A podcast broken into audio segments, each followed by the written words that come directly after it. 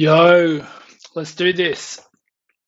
Uh, my content here is going to focus primarily on Bitcoin and the developments in and around Bitcoin to help keep you up to date on what is going on and to offer my honest perspective as opposed to just blindly believing the circulating narratives.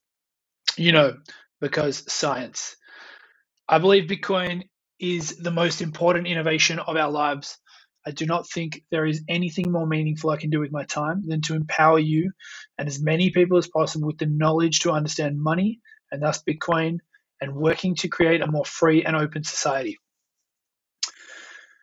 It is impossible for a man to learn what he thinks he already knows. Epictetus. the talk around CBDCs globally continues to increase, with Australia's treasurer yesterday mentioning to a local media uh, in a local media interview that they are going to be working with the RBA to look into the feasibility of a CBDC in Australia, which he says would be a world leading initiative. CBDC or central bank digital currency is something that we in the Bitcoin community have seen from a long distance away on the horizon, looming closer with every each passing day. China have made their intentions clear to roll out a CBDC along with many other nations, including Singapore, Malaysia, and of course the US. The questions that come to my mind are Aren't most currencies already digital? Why are the governments wanting to roll out CBDCs? How does the CBDC differ from what we already have? What are the advantages of using a CBDC? Who benefits? What are the incentives? First, let's cover off what a central bank digital currency is. Central bank digital currency is a centralized database or ledger containing all information, including account name, holdings, transactions to and from, maintained and controlled directly by a central bank. Currently, a number of separate banks or institution and or institutions hold this information and share it with a select and mostly unknown to us group of institutions. So CBDC is more of a marketing exercise than anything else, as we already currently already have a digital currency for the most part. Most estimates I've found indicate a 90 10 split between digital and physical cash. It likely means the system becomes even more centralized with the central bank holding this information so, why the ongoing circulating narratives relating to CBDCs? Governments around the world realize their monopoly on money is under threat, and they are undertaking a marketing campaign to attempt to remain relevant. This is only my opinion, of course, but it's important to realize that this is more of a technological update as opposed to any significant type of innovation or architectural change.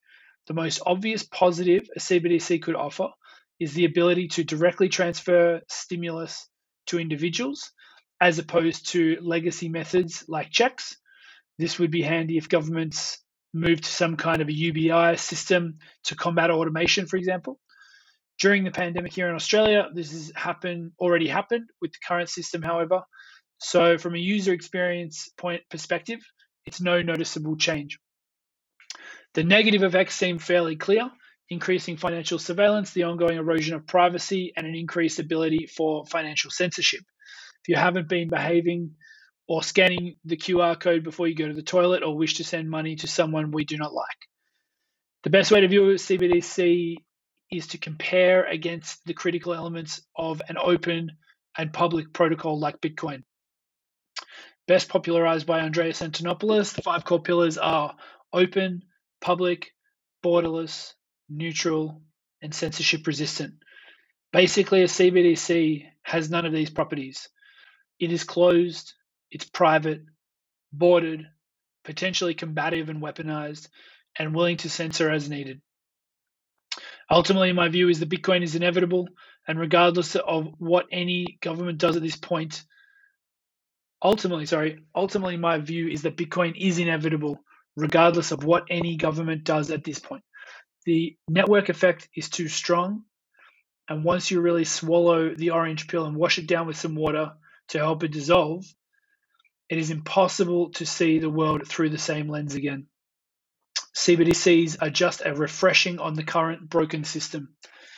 This offers no significant step change improvement to the current broken fiat monetary system that continues to fuel an ever growing wealth divide between the rich and the poor as a result of the Cantillon effect, whereby those closest to the money supply benefit disproportionately. I choose to opt out of this madness with Bitcoin. My best advice is get educated, understand what's taking place and how it impacts you and your family. The government are not going to do that and are not here to save you or I. We must help each other and save ourselves.